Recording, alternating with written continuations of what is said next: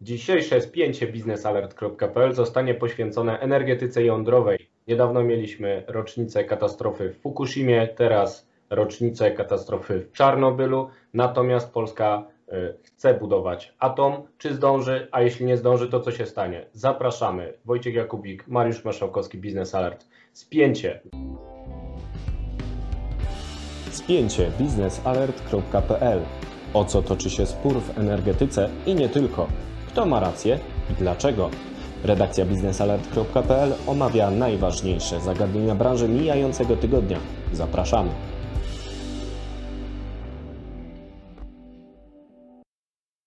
Katastrofa w Fukushimie w 2011 roku, w marcu, przekonała opinię publiczną, że może atom to nie jest takie bezpieczne źródło. W wielu miejscach na całym świecie pojawiła się znowu dyskusja znana z tej, która toczyła się przy okazji katastrofy w Czarnobylu.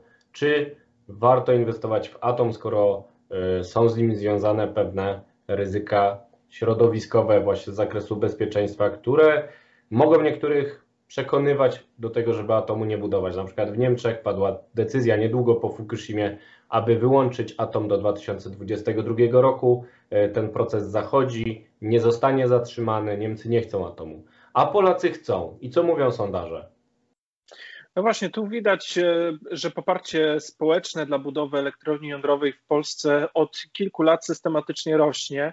E, trzeba pamiętać, że poparcie społeczne jest bardzo ważne przy tego typu inwestycjach, bo po katastrofie w Czarnobylu w 1986 roku byliśmy w dosyć zaawansowanych planach, mieliśmy dosyć zaawansowane plany i nawet roboty już e, ruszyły e, przy budowie elektrowni jądrowej w Żarnowcu. Niestety ze względu na wybuch w Czarnobylu, e, katastrofę w Czarnobylu i sprzeciw społeczny mm, przeciwko budowie czy oparciu budowy elektrowni jądrowej w Polsce na sowieckiej technologii, E, ta budowa została zarzucona i straciliśmy bezpowrotnie, według dzisiejszych szacunków, około 2 miliardów e, dolarów, czyli na tamtejsze czasy, czyli w dzisiejszych czasach to jest jeszcze więcej. Jeżeli, no właśnie, e, nie zbudowaliśmy sobie żarnowca. On miał być gotowy chyba w 2012 roku, prawda? E, Żarnowiec nie, Żarnowiec wcześniej. tamten wcześniejszy miał być wcześniej, on jeszcze w, w, pod koniec, na początku lat 90. miał być gotowy, już wybudowany. Nie wyszło. E, nie wyszło. Oczywiście w technologii rosyjskiej, problematycznej tak. ze wszechmiar, ale jednak. To znaczy na, na, innej, na innej technologii niż to, niż na nie, nie czarnobylskiej.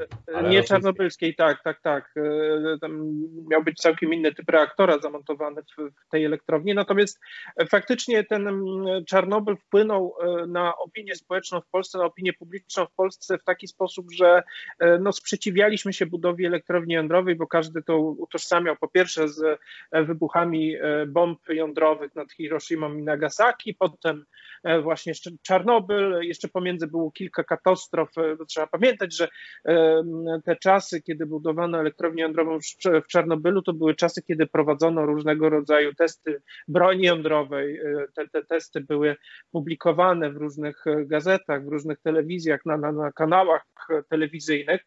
Poza tym e, dochodziło do różnych katastrof pomniejszych w elektrowniach, czy, czy to w Związku Sowieckim, które były utajniane, czy też nawet w Stanach Zjednoczonych do różnych incydentów związanych z, z energetyką jądrową i ludzie po prostu się tego bali. No jak zobaczymy dzisiaj, no to y, przez ostatnie no 30 lat na pewno, czyli po upadku żelaznej kurtyny, no nie było praktycznie poza Fukushimą żadnego takiego większego, większej katastrofy związanej z energetyką jądrową. I to chyba jest najlepszy jakby wyznacznik tego, jak bezpieczne są e, e, energetyka jądrowa.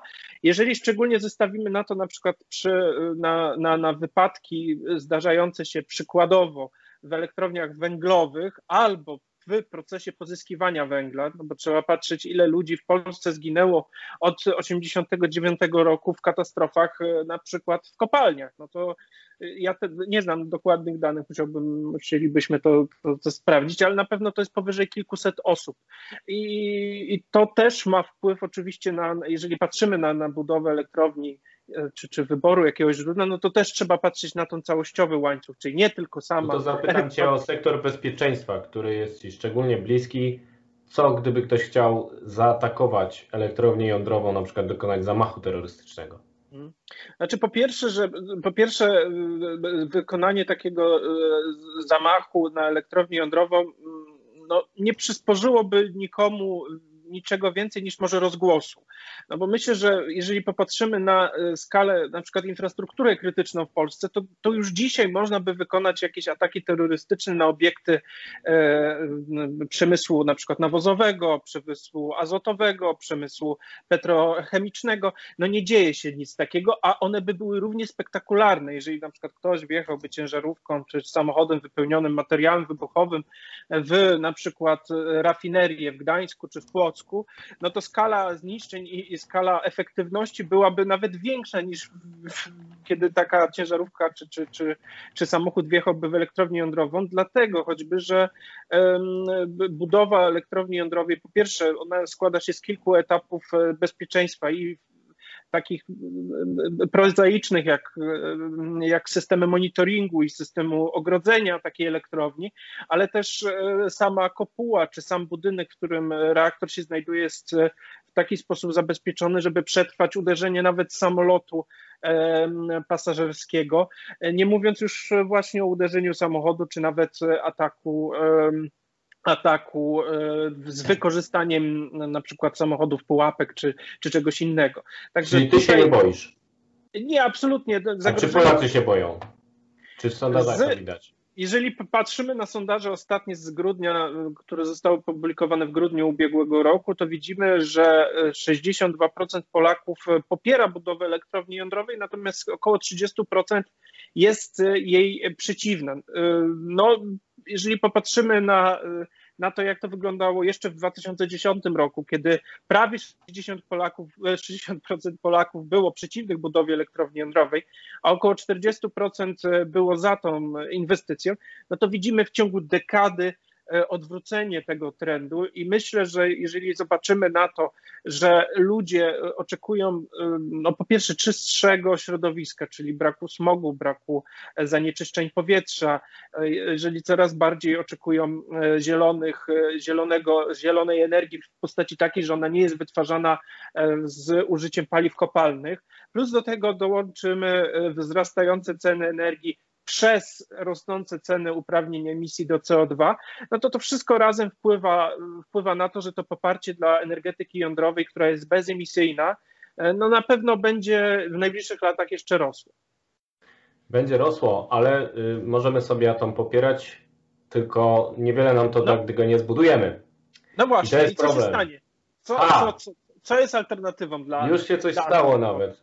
Właśnie, nie zbudowaliśmy żarnowca, więc musieliśmy budować coś innego. Budowaliśmy bloki węglowe. Trzecia Rzeczpospolita jest potęgą nowej energetyki węglowej, która powstawała przez to, że najpierw y, porzuciliśmy żarnowiec, potem e, jeden z rządów mówił dużo o atomie, ale nie doprowadził do jego budowy i przez to musiał budować nowe bloki węglowe e, w Jaworznie, w Kozienicach e, i w innych miejscach przez to, żeby uniknąć luki wytwórczej, to znaczy rozwijająca się gospodarka polska potrzebuje póki co coraz więcej energii i skąd tę energię trzeba brać? Nie całość powinna pochodzić z importu, powinna duża, e, istotna część pochodzić z krajowych mocy wytwórczych, a zatem trzeba je budować.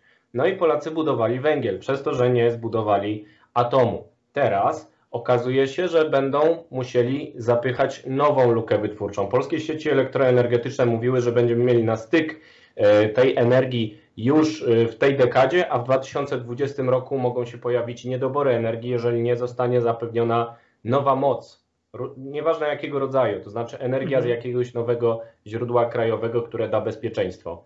No i przez to, że dalej sobie dyskutowaliśmy o tym atomie, kolejny rząd powiedział, że chce budować atom w 2015 roku i nie zaczął go budować, no to trzeba było zapychać lukę wytwórczą nowymi źródłami. I z y, konferencji Europower, w której obaj braliśmy udział i nie tylko, idą już oczywiste sygnały o tym, że będziemy y, zapychać tę lukę wytwórczą, tym razem już nie węglem, bo polityka klimatyczna na to nie pozwoli, ale gazem. Przez to, że nie ma atomu, będziemy zwiększać zapotrzebowanie na gaz. Według gaz systemu właśnie taki model transformacji energetycznej spowoduje, że zapotrzebowanie na gaz w Polsce może wzrosnąć nawet o 50%.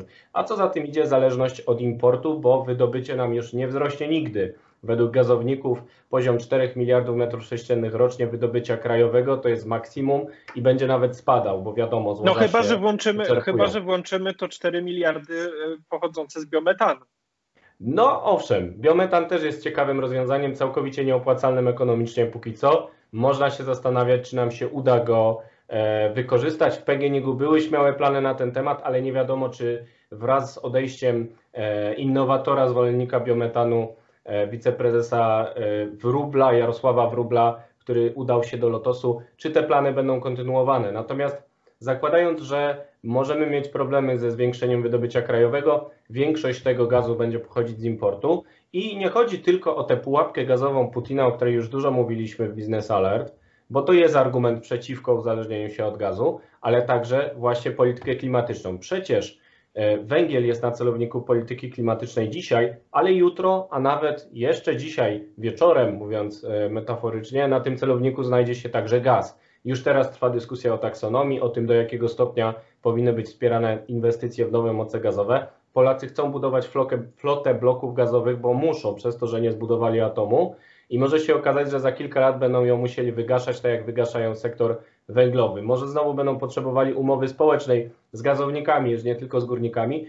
Zostaną z aktywami osieroconymi i będą wydawać miliardy nie na atom, tylko na przykład na wygaszanie świeżych, jeszcze, jeszcze cieplutkich y, bloków y, gazowych, przez to, że tak długo sobie o tym atomie dyskutowali. Więc fajnie, że jest poparcie dla atomu w Polsce, natomiast jeżeli go chcemy zbudować w 2033 roku, czyli na styk, no to chyba trzeba działać już teraz.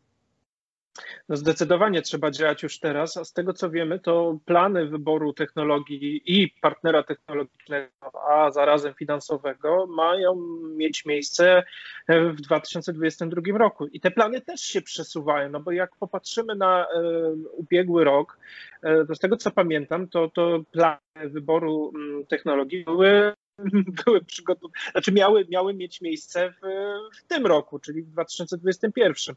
Czyli, tak, no, no miejmy, miejmy nadzieję, że chodzi tylko o to, że my już jesteśmy umówieni z Amerykanami i tylko czekamy na ich formalną ofertę po to, żeby e, stworzyć jakiś przetarg, w którym wiadomo, że Amerykanie i tak wygrają i pójdzie bardzo szybko. To jest optymistyczna wizja. Mnie optymistyczna jest taka, że większość projektów jądrowych w Europie ma opóźnienia, ale z drugiej strony wszystkie spółki, które startują do polskiego atomu, czyli Amerykanie z Westinghouse, Francuzi e, z EDF-u, czy też Koreańczycy z południa, z KHNP przekonują, że oni zdążą na czas, że w 2033 roku dadzą nam atom. Niezależnie od tego, akurat w tych zapowiedziach to, to, to, to, to, każdy, no, trudno, powiedzieć, trudno wyobrazić sobie sytuację, w której ktoś, kto startuje do, do jakiegoś konkursu czy przetargu, mówi: Słuchajcie, od razu uczciwie mówimy, nie zdążymy do 2033. Reklama dźwignią handlu. No właśnie, więc tutaj myślę, że każdy wykonawca będzie przekonywał nas do tego, że jego oferta jest najlepsza, najtańsza i będzie mm, mieścić się w ustalonym harmonogramie.